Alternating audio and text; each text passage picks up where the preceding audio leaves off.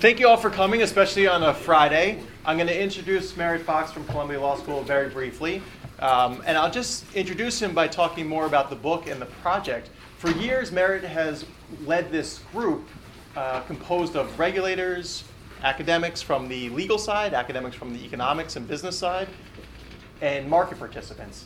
And it's been about 10 years now of a formal effort to bring together those people with knowledge of the market and to bring their knowledge together so that something like this, this book, could be written that will hope, hopefully inform regulation uh, in the coming years as we have this new stock market and this new regulatory environment and hopefully lead to improved regulation in the area. But it's a book and a project that is based, as the title suggests, on law, economics, and policy, and it brings all these different groups together um, toward one project and one aim.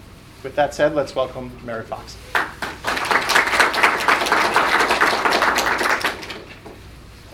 Well, thank you. Um, I was told to expect nobody on a Friday afternoon, so nothing, obviously, a free lunch has some kind of effect.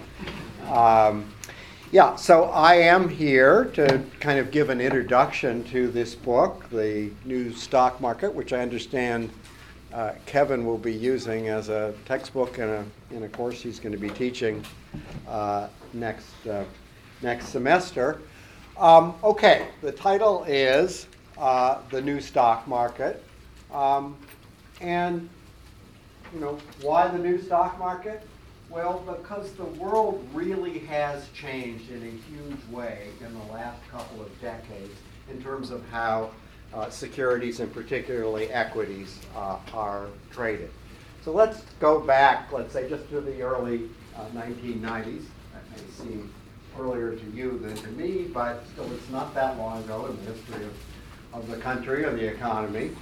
Um, and at that time, if you were talking about the stock of uh, Intel or IBM or General Motors or whatever, what you'd see would be all of the trading, or all, almost all of the trading, would be concentrated in one trading forum for most of the major corporations, either the New York Stock Exchange uh, or uh, NASDAQ. So all, and uh, uh, all of the trades were um, concentrated in a place where a human hand, in some sense, determined the prices at which things were uh, bought or sold. Uh, in, um, uh, NASDAQ, uh, dealers, the New York Stock Exchange, a, a specialist.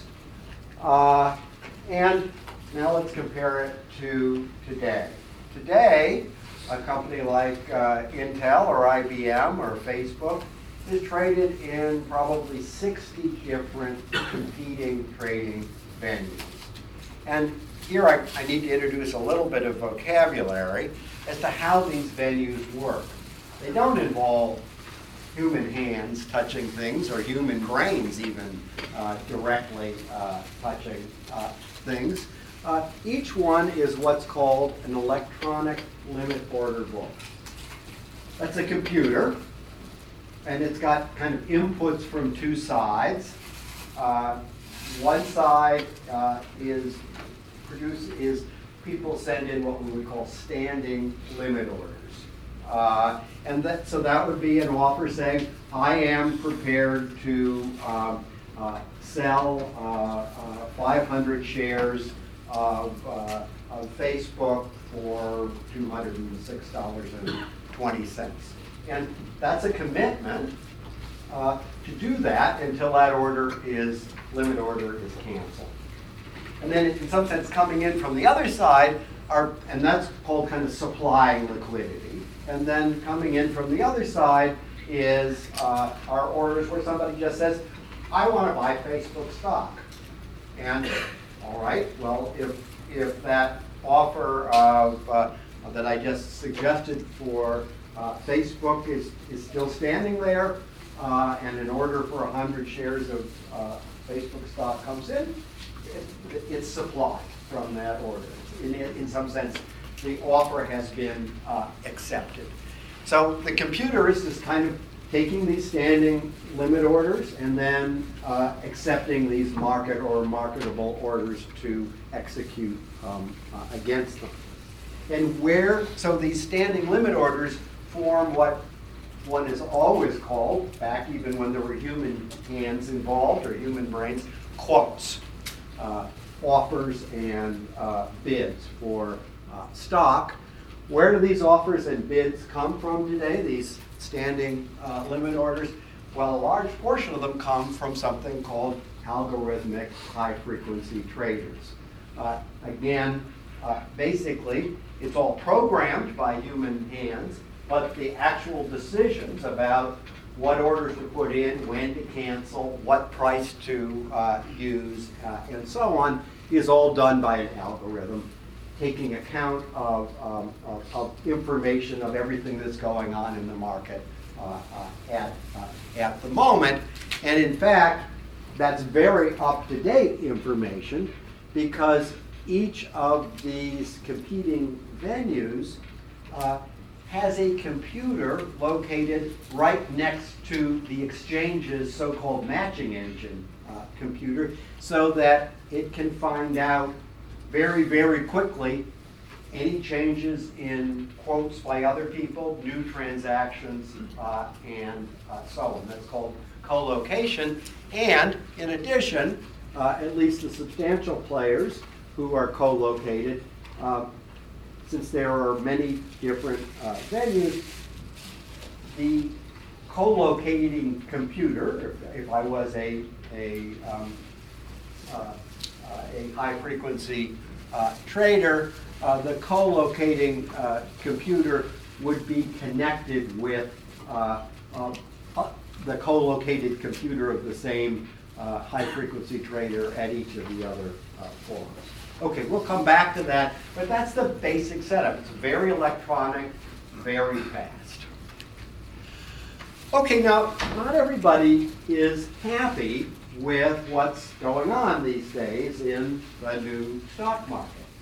Uh, perhaps the most prominent critic is uh, Michael Lewis, who's authored, and as probably many of you know, uh, uh a number of, of, of interesting journalistic books about different uh, aspects of society.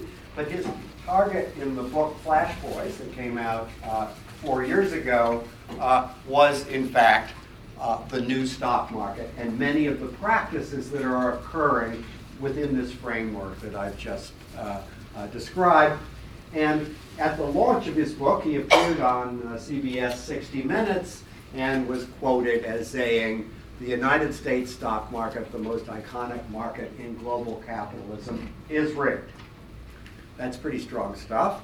Uh, um, you know, a lot of um, politicians have uh, uh, um, indicated concerns about what's going on in the market, uh, SEC investigations, various kinds of hearings. There have been a variety of lawsuits objecting to uh, various uh, practices and so on. So, you know, what's the sort of typical critique of a any particular practice? Well, I'm going to dive in in a, in a couple of minutes into one highly criticized practice, so-called electronic um, front run. But what's the kind of general uh, approach? Well, I think the critics typically take, you know, kind of a single example, a representative transaction of the kind they are uh, objecting to. Um, they show that uh, that transaction works out benefiting one party at the expense of another, um, and that other is usually somebody who somehow seems more worthy. Uh, and then they label the resulting wealth transfer as predatory, extractive, or maybe more modestly just unfair. Um, we suggest in the book a kind of a better starting point. Because what we're really asking is, is this practice as a whole a good thing for society, in which case, presumably you want to allow it to happen, or a bad thing for society, in which case, if it's feasible, you'll try to uh, use the law to prohibit it or deter it. Um, so you kind of start by taking the practice as occurring on a repeated basis. Uh, then consider the reaction by uh, the various actors in the market to their knowledge that this practice is going on. And then compare that to a world uh, without that practice in terms of kind of ultimate impacts, in terms of, you know, kind of which world is it that conforms more closely to what we would think of as efficient uh, and uh, fair.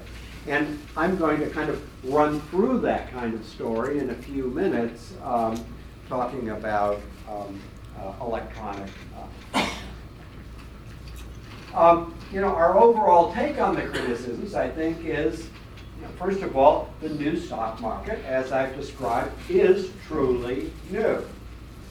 And uh, um, you know, because of that, like anything that's complicated and new, it's not all that well uh, understood. Uh, we're trying to kind of fill some of that vacuum with the book. Uh, I think many of the criticisms uh, of the new stock market really arise from those uh, misunderstandings. But still, there are some other practices uh, that uh, critics condemn, whether for the right or wrong reasons, that are in fact undesirable and call for action. In some cases, simply enforcement of uh, existing uh, law. In other cases, uh, regulatory changes may be needed. okay, so the, the book, I think, kind of, you know, it's new in, in maybe two ways. First of all, as I've already suggested, it studies a, a market where uh, many of the practices have been uh, transformed uh, uh, by, by innovation, but also um, we know a lot more than we used to. We've developed a lot of effective techniques for studying how markets work that weren't around just a few uh, decades ago. So the book uses that kind of new learning from financial economics and microstructure economics, which is kind of the study of how markets work and the theory of the firm. Okay, well, the book addresses a whole lot of different areas of application. Since I don't have uh, six or eight hours to talk with you, uh, I won't run through all of them. In fact, I'm just going to talk about um, a particular practice of high frequency uh, traders. But some of the other things we talk about are insider trading and other kinds of trading where people have information other people don't have in the market. Uh, manipulation, short selling, uh, broker-dealer practices, dark pools, uh, and various fees that trading venues may pay brokers to send them um, uh, uh, orders. Um, and i would be happy in the Q&A to talk about some of these if you, if, if you have questions. Okay, so let me talk about high frequency traders um, and a particular practice of theirs, uh, electronic front running. If there's interest in time, I could talk also a little bit about what role I have in terms of volatility in the markets, but let's for the moment just stick to uh, electronic um, front running. Um, so I think the easiest way of defining it is just to give an example and then from there uh, of provide a, a, a, definition. So we're going to sort of set up a set up a, a, scenario, a story. So one character here will be smart money. smart money is an actively uh, uh, managed investment fund uh, that does what is commonly called fundamental research. And, you know, really digging in and trying to, to try to make a better prediction of what the future prospects of a particular company is and try to discover stocks that are uh, that, that research suggests are either overpriced or um, underpriced. People have heard of the efficient market hypothesis, but these are the people who take advantage of the fact that you know, if you can create, in some sense, new information, a new understanding, that gets reflected in price. Um, and uh, second part of our story is, so um, smart money decides that Amgen is underpriced and decides it wants to buy a substantial block of it with the hope that that prediction is correct and over time the price will go up and, and uh, they will make some money out of their efforts at research. So um, they look out there and what they see is the so-called national best offer is $48. Um, and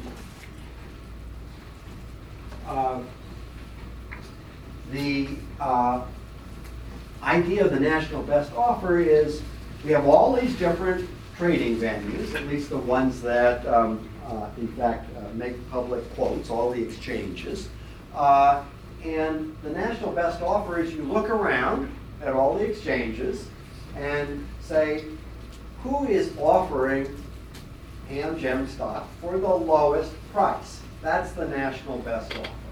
Uh, and uh, in this uh, uh in this case, uh, uh, what we see is it's $48 with 10,000 shares available at that price on BATS-Y, one which is an exchange, and 35,000 shares available at the New York Stock Exchange. Okay, our next character in this scenario is Lightning, and that's a high frequency trader, one of these algorithmic uh, traders. I'm going to discuss their business model a little bit in, in, in a moment. For, for, for, now, let me just describe uh, what, uh, what, uh, what they're doing. So, first of all, Lightning is co-located at BATS-Y and New York Stock Exchange. So recall what that means. BATS-Y and New York Stock Exchange each have a matching engine. Uh, and for each of those, Lightning has a computer right next to that matching uh, engine that finds out everything that's going on in terms of changes in quotes and uh, transactions with the BATS-Y matching engine at BATS-Y for the New York Stock Exchange matching engine at uh, New York Stock Exchange. And then they have a fiber optic cable which connects these two co-located uh, computers uh, running from two places somewhere in um, uh, uh New Jersey, not too far from the Hudson River in Manhattan. Um, okay, and the other fact we need to know about lightning for this story uh, is uh, that um, it is responsible for, whoops, I do. I guess that's not, I guess that's not the, uh, Not the laser. oh, not, I'm really, and this is, What's Is there a laser? PowerPoint? I don't use PowerPoint. What do I press to redo it? F F9? Some somebody Uh, here. F11? no, I don't. There you go. So we have an entire room of people who don't use PowerPoint? No, they're just shy. They just don't want to embarrass you. Uh, I guess I don't have a pointer. Wow, this is weird. Um, So, uh, anyway, so remember, one of the uh, limit orders for, that's at $48 is 35,000 shares at the New York Stock Exchange, uh, and that was posted by Lightning. Um, now, smart money, remember, wants to buy some Amgen stock. They think $48 is, uh, is less than this stock is, is, is worth. So they see this, these shares are available, and they simultaneously, or their broker, simultaneously sends uh, market orders for these amounts to the two stock exchanges. A 10,000 share order to um, BATS-Y and a 35,000 share order to the New York Stock Exchange. Now, hey, no. Um, here's the point that I want to make. This is the critical point. suppose that message, the order, gets to bats Y before uh, the order going to the New York Stock Exchange reaches the New York Stock Exchange, right? Um, these messages may travel at something close to the speed of light, but even the speed of light takes a little while to get somewhere. Okay? So it's conceivable, right, that if that order to bats Y gets there, that 10,000 order to bats Y gets there first, that the that Lightning's co-located computer at bats Y can detect that, send a message to Lightning's co-located computer at the New York Stock Exchange, and that New York Stock Exchange co-located computer could, if Lightning wanted to, or if its algorithm said you ought to, could cancel the 35,000 share um, limit order that, uh, the quote that, that Lightning had posted on the New York Stock Exchange before Smart Money's order ever gets to the New York Stock Exchange. You think that's not possible? But look at this.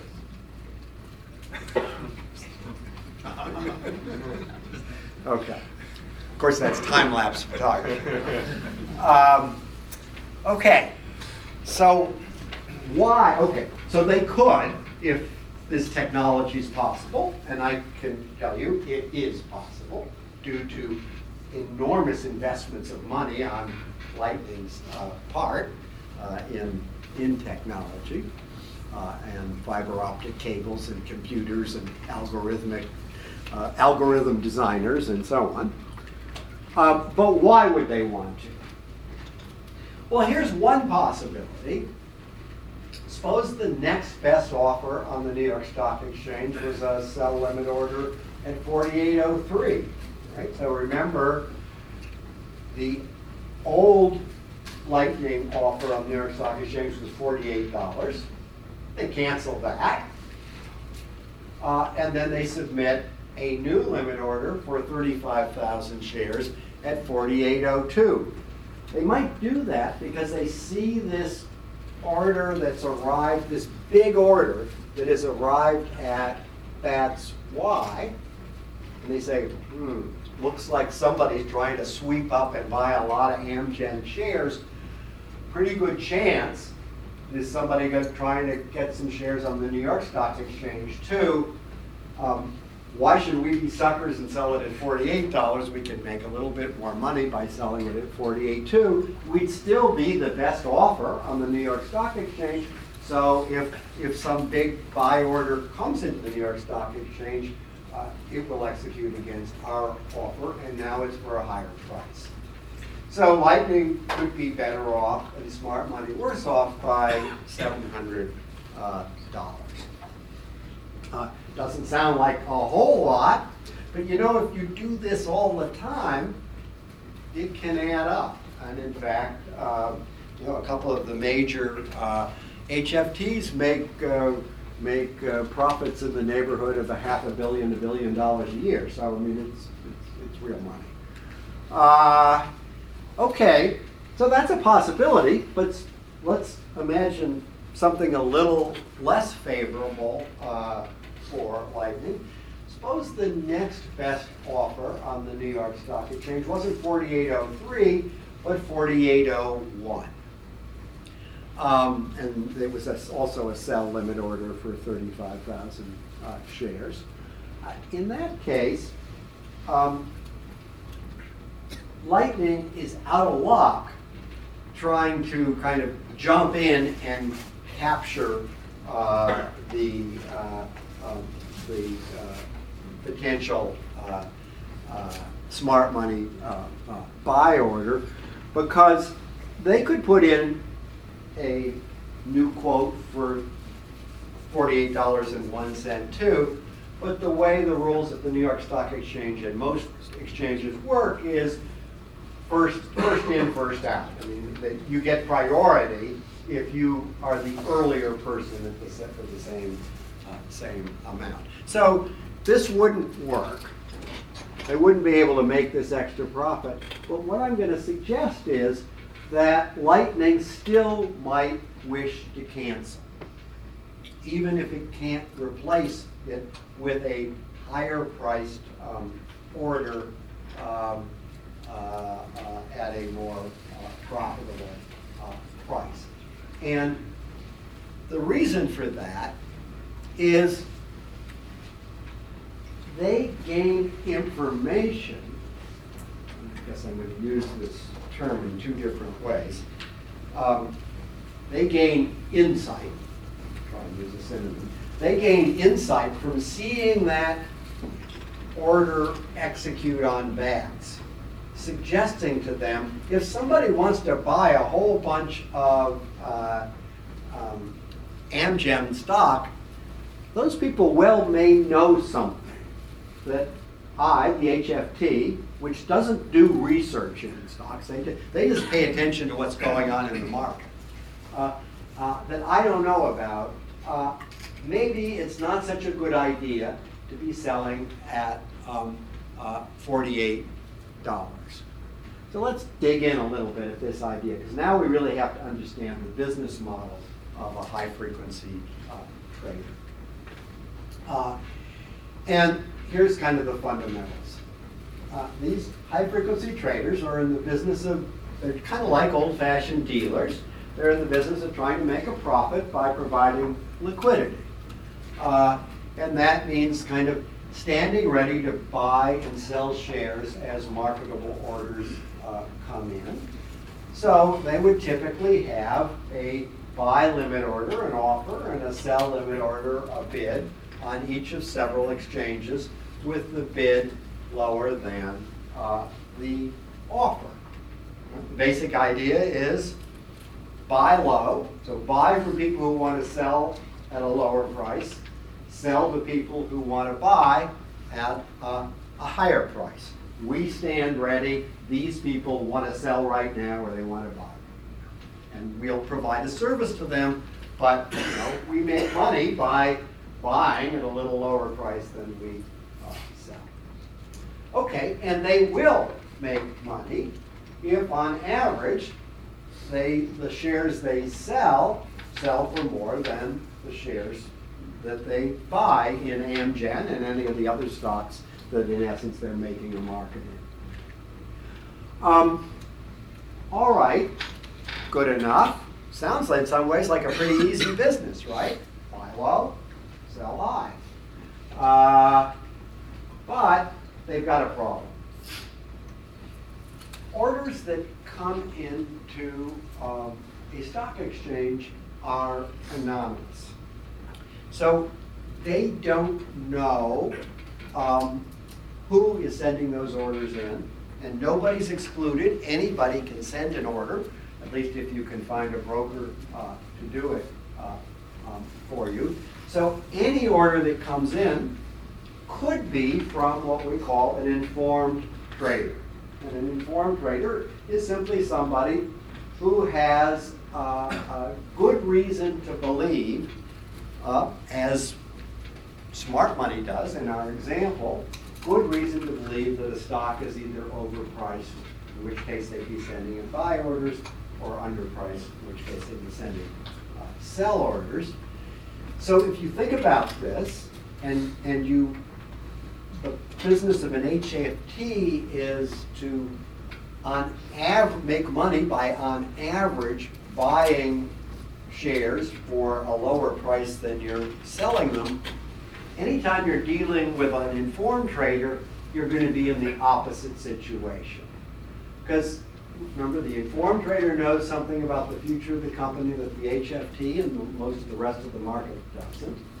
And when, when, if, if, if I'm an HFT and I'm buying, uh, when an informed trader wants to sell, that's telling us, on average, um, I'm gonna be, um, uh, buying, uh, when, at a price that is, um, uh, too high, because the informed trader thinks that is a deal worth making, and they can see the future better than I can.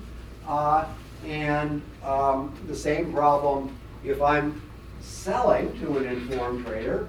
On average, I'm selling at a price that is uh, too low.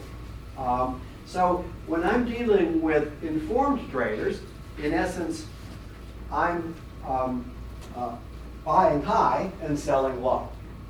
Not, what, not a way of making money, right? Well, then how do HFTs make money? Well, they make money by trading with uninformed traders uh, as well. And for those people, uh, you know, buying at the offer and selling at the bid is a profitable transaction on average because because the the um, uh, the uh, offer is higher than the than, than the bid. So this means the HFTs, like any business, are in a bit of a vice. On the one hand, they've got to have high enough bids and low enough offers uh, that um, people will, the, they, their offers and bids are often the best, the national best bid or the national best offer. Otherwise, they're, nobody's ever, you know, they're going to have those those quotes out there, but nobody's ever going to take advantage of them, and they're just going to have wasted all this money on technology for nothing, no business, right? So they have to have good enough offers and bids in some sense to attract business. But on the other hand, the spread between the two has to be wide enough that the money they lose from uh, trading with informed traders, uh, they can make up trading with uninformed traders who are simply paying for this liquidity service. Okay, um, so let's then ask ourselves this counterfactual that I suggested is the way of approaching things. We're kind of exploring, we've explored a world, explore a world with or where, where um, where electronic uh, front running, this kind of cancellation because you see something happening in another market, in, in one market and canceling on another market before an order gets there. Um, um, what, uh, what, would the, what would things look like uh, if that wasn't possible? And it certainly would be possible to construct a world in which it wouldn't be uh, possible with regulation. Uh, well, without that ability to cancel, when, uh, when an HFT suspects an informed order is coming in, H, the high frequency trader is going to post less aggressive orders, right? They're going to be more vulnerable to trades with informed traders because they can't cancel when they see indications that uh, an informed buy or sell order is coming in. So, in order to survive, they're going to have to insist on um, wider um, spreads. So, you know, maybe Lightning, you know, if it couldn't engage in electronic front running as a general matter, uh, maybe its offer instead of $48 might have been 48.01, and maybe its bid instead of um, uh, forty-seven dollars and ninety-eight cents, might have been for forty-seven dollars and ninety-seven cents, or something, uh, something like uh, that. So the bid-ask spreads would generally be uh, wider, um, and you know that what what you know who's affected by this?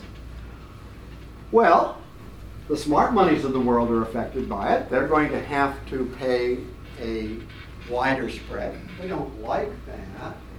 But actually, they still would, in this, at least this first cut analysis, they still would be better off uh, with this, um, uh, with the situation where electronic front running uh, couldn't uh, occur because in essence the, the spread is widened just enough to cover the kind of extra profits that informed traders could make because, because HFTs can't protect themselves in the same way they used to.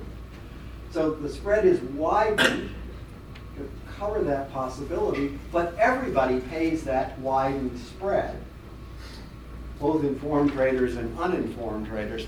So it's a little bit complicated idea, but, but the idea here is they, they have to pay more because they're able to, they're, they're able to live in a world without electronic front running, but they only have to pay part of the extra profits that they make uh, because of that. So they end up um, ahead. Uh, but kind of ordinary retail investors uh, would face bigger spreads and they never had to worry about disappearing quotes. They're never going to they're never going to be detected uh, um, through electronic front. So in essence, in that in that sense, they're um, worse off. All right. Well, as I said, this is our first cut analysis. In a moment, I'm going to give you a second cut analysis that's a little bit more nuanced. But let's follow through with this one first and see what the uh, social consequences are. Um, what are the positives of ending um, the practice? Uh, um, well, uh, with lower trading costs, because ultimately, remember, smart money has to pay a wider spread, but it's also going to be able to, to um, grab those better offers more frequently, and on balance, that's an advantage uh, to them. Uh, they'll, you know, their, in some sense, their real cost of business will go down, uh, and that'll make it more profitable to search out more information. That's going to make market prices more accurate, which adds to the economy's efficiency in a variety of ways. Uh, also, if we um, eliminated electronic front running, we'd eliminate a certain amount of what you might regard as social waste, right? All this money the high frequency traders are spending on fiber optic cables and cables and fancy computers and algorithmic engineers and, uh, and so on that could be devoted to some other um, uh, socially useful uh, uh task. So getting rid of an H, what you might call the high frequency traders arms race. Um, but there's some negative consequences of ending the practice too, because uh, those wider spreads mean the market is less liquid. And that's, first of all, not so good for uh, retail investors. They face higher trading costs, uh, and that, that prevents them from making uh, um, portfolio adjustments that kind of get them the optimal uh, risk return uh, balance for their situation uh, as easily.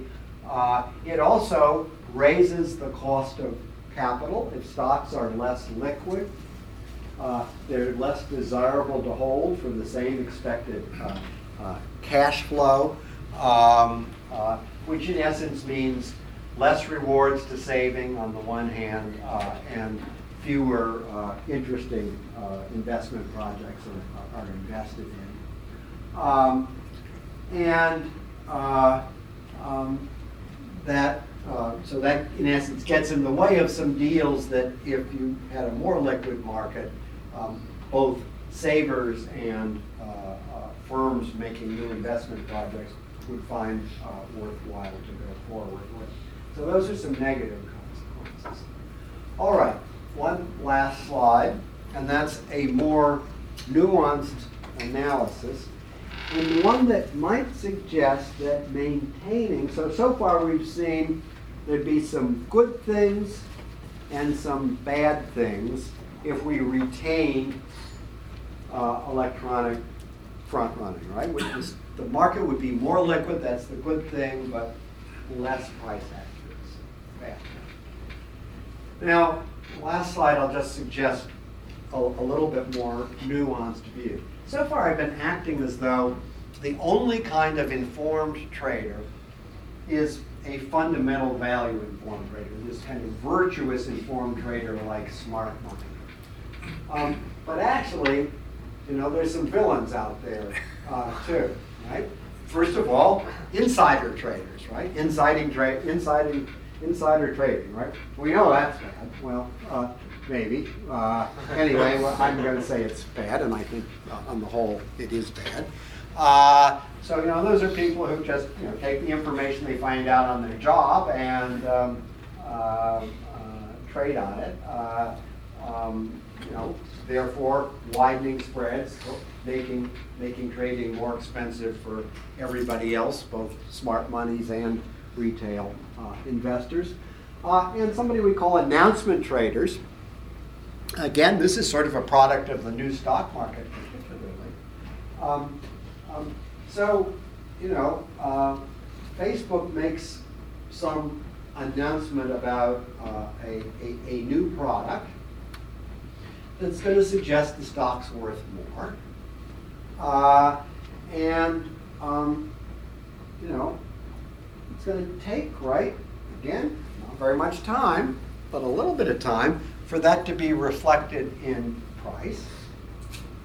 Um, suppose I was the first person to pick up and act on that information before anybody else did so that uh, um, I could take advantage, you know, I, the, the old quotes are still there, and I can grab those old quotes and, and, and make some money knowing that the announcement is going to uh, uh, increase um, demand for, uh, for Facebook stock.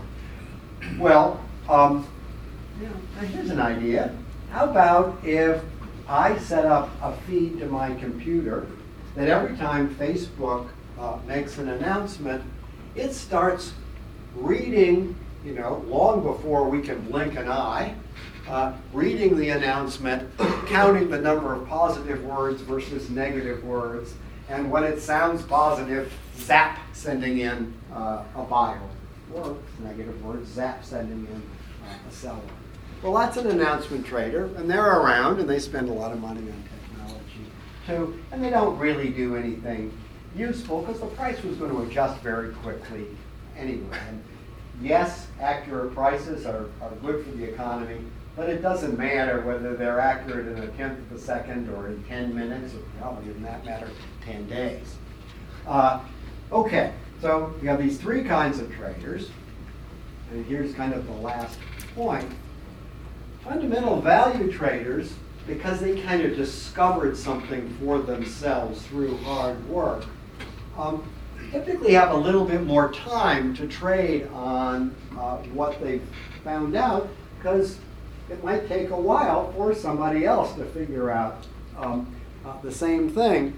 So they have the time to kind of split up their total purchase sale into many um, uh, small orders, which would be difficult to detect by electronic front running anyway, right? So they look much more like uninformed um, uh, investors.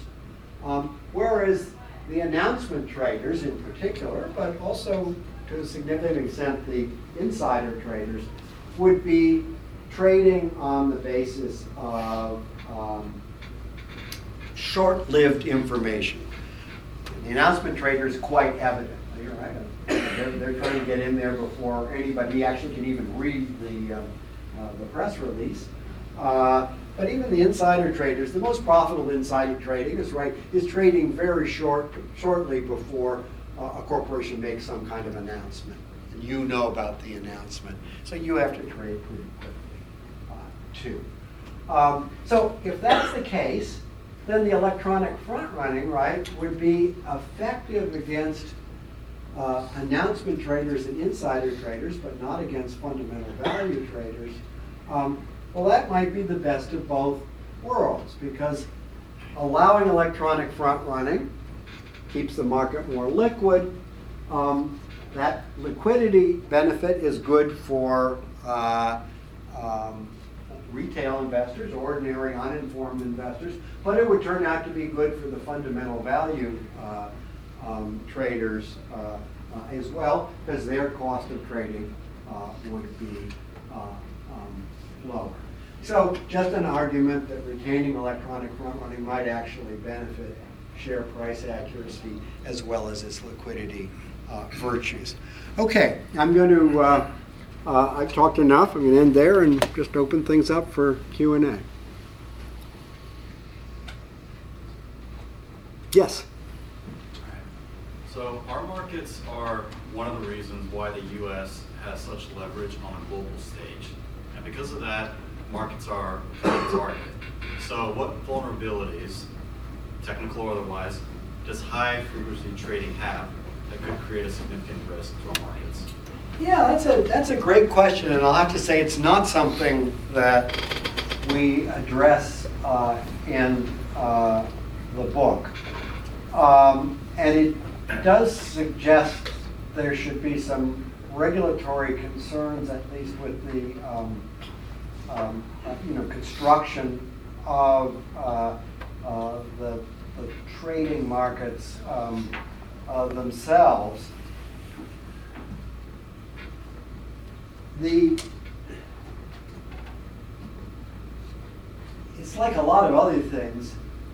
I think it is true we're more vulnerable because it is completely computer based, right? But in a way, there's no going back. Uh, I'd say for two reasons. If we kept trading venues as, um, at least if we kept trading venues as electronic limit order books, people can't, nobody could compete at human brain speed with high frequency traders. So unless you made high frequency trading illegal, and I'm not even sure exactly how you do that, um, that comes along with having electronic limit order books. Now, I guess you could just plain go back and say, we're going to now go back to having the floor of the New York Stock Exchange and um, people who dealers who, you know, brokers getting in contact with dealers uh, the way they did um, by telephone or, or um, on, on, the old NASDAQ or, or something uh, like that. My guess is we wouldn't, just like we wouldn't give up the internet, uh, we wouldn't give up the benefits of, of this kind of trading market because the evidence is it is significantly uh, lower transaction costs uh, or lower costs of, of, of trading.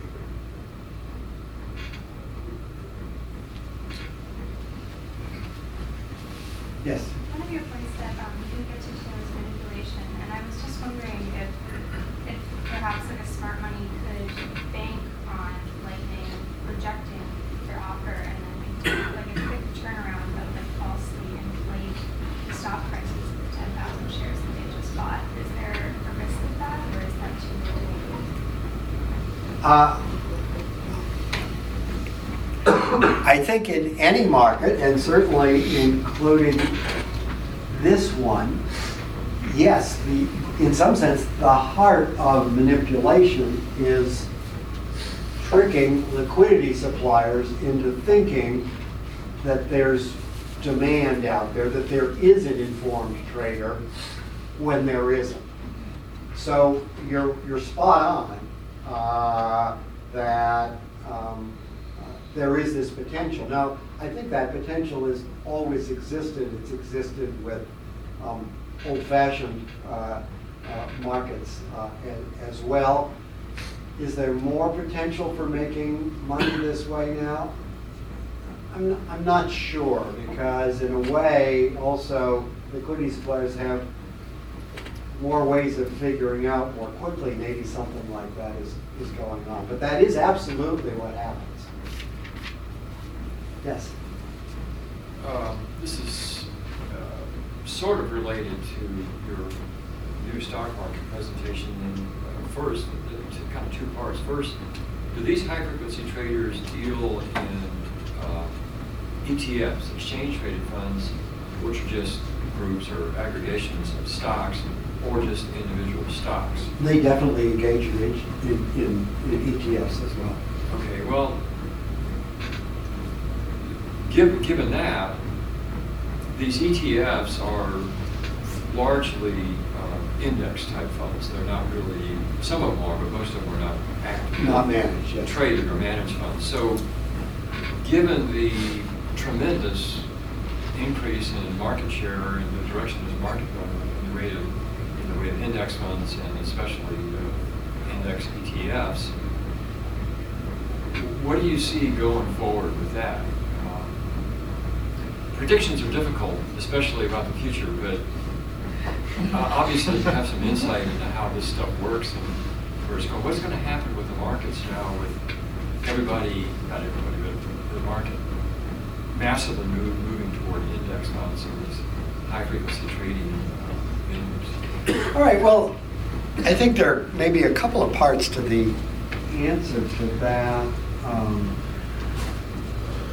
question. Um, you know, one part is these ETFs wouldn't even exist if it wasn't for kind of sim- you know similar um, technological achievements. I mean, because they have, for them to work, there needs to be a lot of arbitrage going on and a tremendous amount of calculating going on all the time to, to keep the ET, the actual holdings of the ETF uh, uh, comparable to the index that it's supposed to be um, uh, tracking.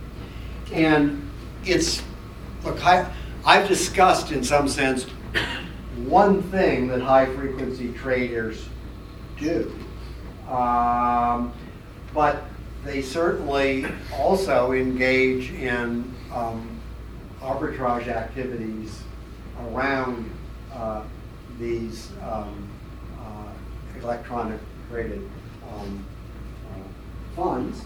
That can be positive, sometimes it can be negative, um, in the sense that uh, uh, the flash crash that occurred in 2010 uh, um, was related to somebody putting in a very large sell order for an electronic traded fund and one that was a, a market-wide um, uh, index. And then all of the um, high-frequency traders, seeing this very large sell order, which I think was actually a mistake, uh, you know, like a fat, what they call a fat finger uh, mistake. The high-frequency traders, who were typically making a market in, in these electronic um, traded funds, um, uh, ran away from them because they said, this is so big, I can't recalculate. I'm not going from $48 to 4801 because I see this. I can afford just not to be in business for an hour, right? You know, and we'll figure out what's going on. So that meant there was suddenly no liquidity supply for those.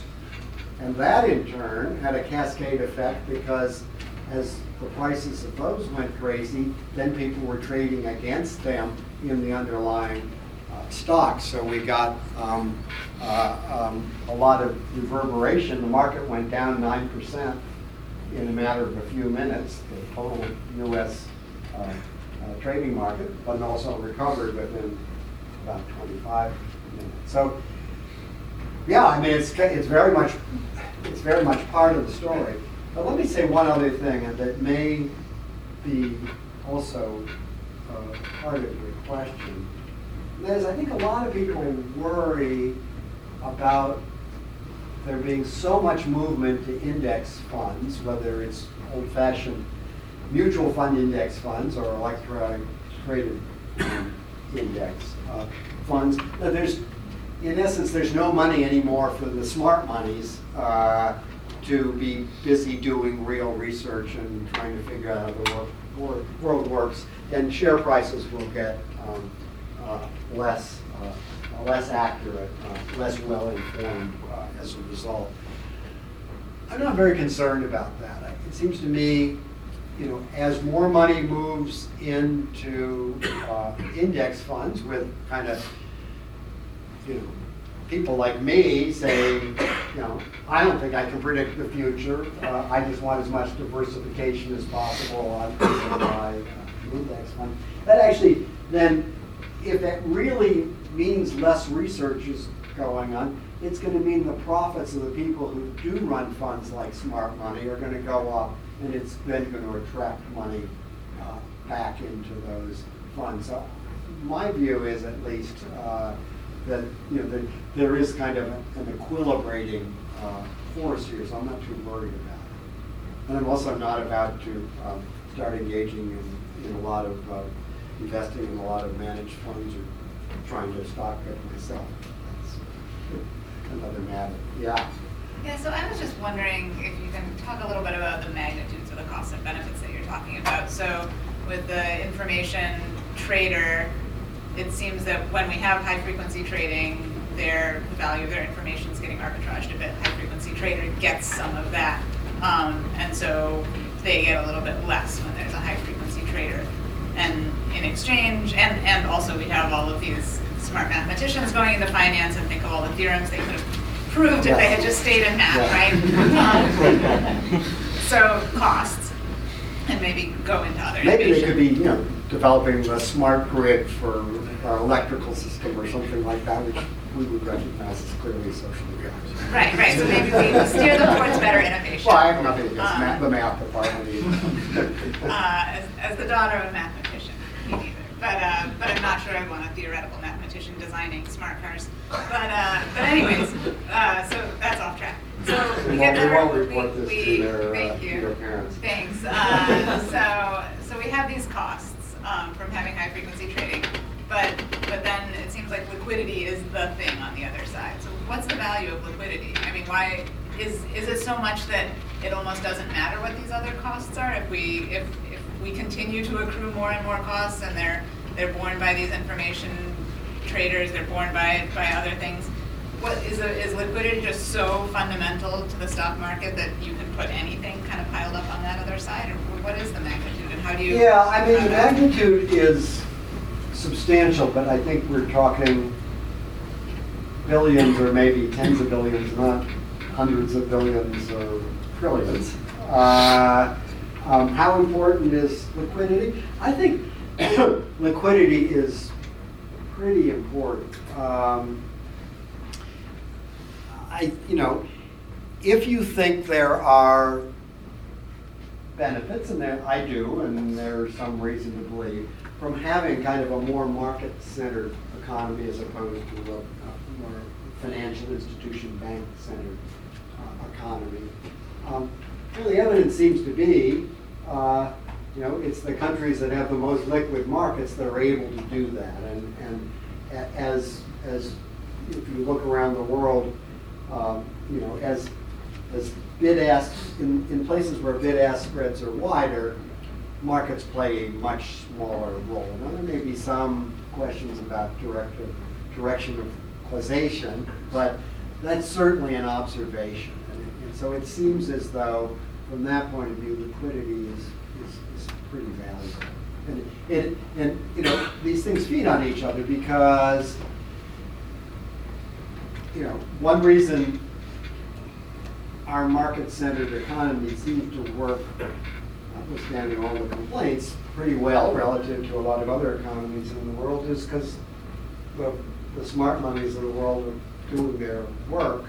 And if markets were less liquid, um, they wouldn't be able to do that. Yeah. Yeah, I'm curious if um, you consider sort of a world where, you know, money continues to flow to this sector and expands, but sort of the strategies, the algorithms, kind of the, the playbooks they're using sort of homogenize as, you know, they start to share talents and, um, you know, the industry grows and strategies become sort of more um, defaults. Could that leave us sort of more vulnerable to things like flash crashes or cyber attacks or national security, basically, if we're all operating off the same sell or buy orders? Yeah, wow. Uh, um, you know, I don't know that I can say anything more than, you know, one always has to worry about complicated systems, right? Uh, um, but that's true, you know, the CDO market wasn't based on high technology. Uh, I guess it was based on computational technology in the sense of, you know, how you put these packages of mortgages together or whatever, but, um, you know, still it was a system that was very complicated and a lot of people were doing the same thing and it collapsed.